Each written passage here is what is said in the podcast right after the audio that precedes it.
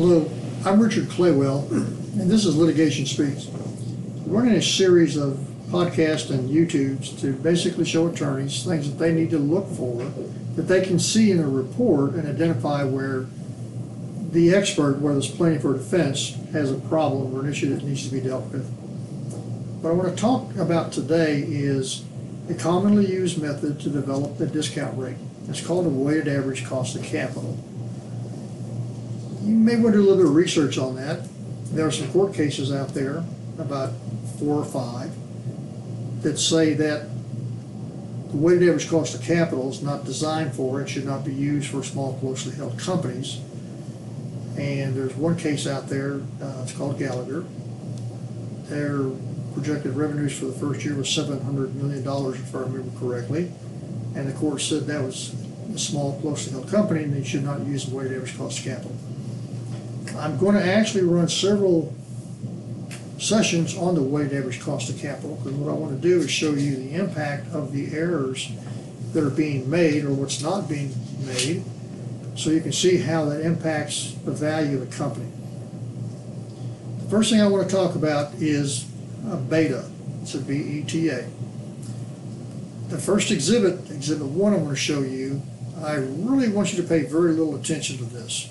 This is the mathematics that you would go through when you use a beta. What you have is using public company data to come up to help develop this discount rate.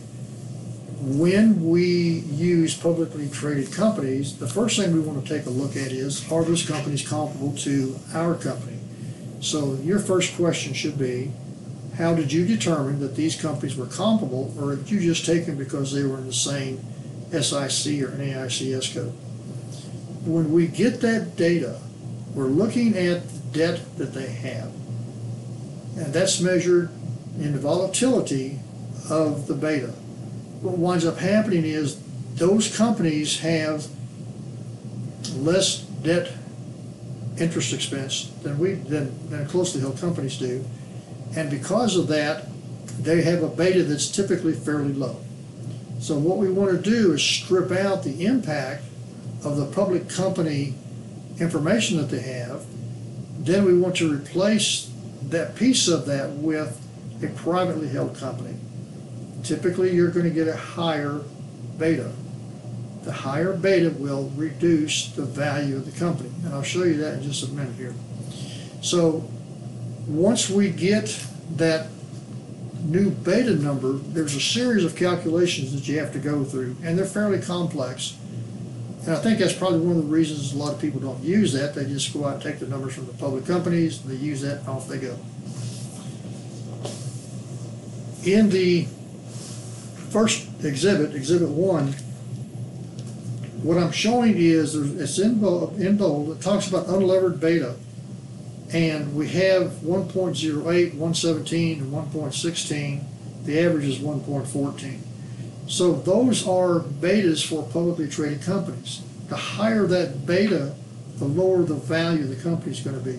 The lower the beta, the higher the value is going to be. So it's real easy to manipulate this just by going out and taking and using the public company data, and it's called unlevering. By not unlevering, taking the debt effect out of there. So all I have to do is ignore this issue and I can increase the value of a company, i.e. I've manipulated the value. If you take the average of those, it's 1.14. Well, then we've got to, I'm talking about adding the interest back in for, or adjusting for the, the effect of the interest. On the beta, we get 1.27. So you can see that that's higher. So that would in fact in, uh, decrease the, uh, the value of the company. So this is something to look for is did they find publicly traded companies? Are they in fact comparable? And did they, quote, unlever and then relever, i.e. remove the impact of the risk for the debt and then remove the, uh, or add, add that back in. The second chart I've got is Exhibit 2. And what I'm showing is, is how you have a discount rate or a capitalization rate, is really what it is. I've got three different columns, and I'm assuming that the value of the company's cash flow is one million dollars. Based upon scenario one, two, or three, we get a total value.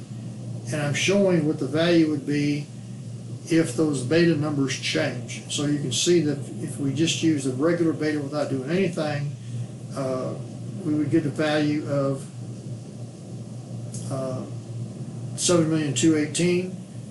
If we get a higher beta, which is a fourteen percent, we get a lower number, which is seven million one nineteen.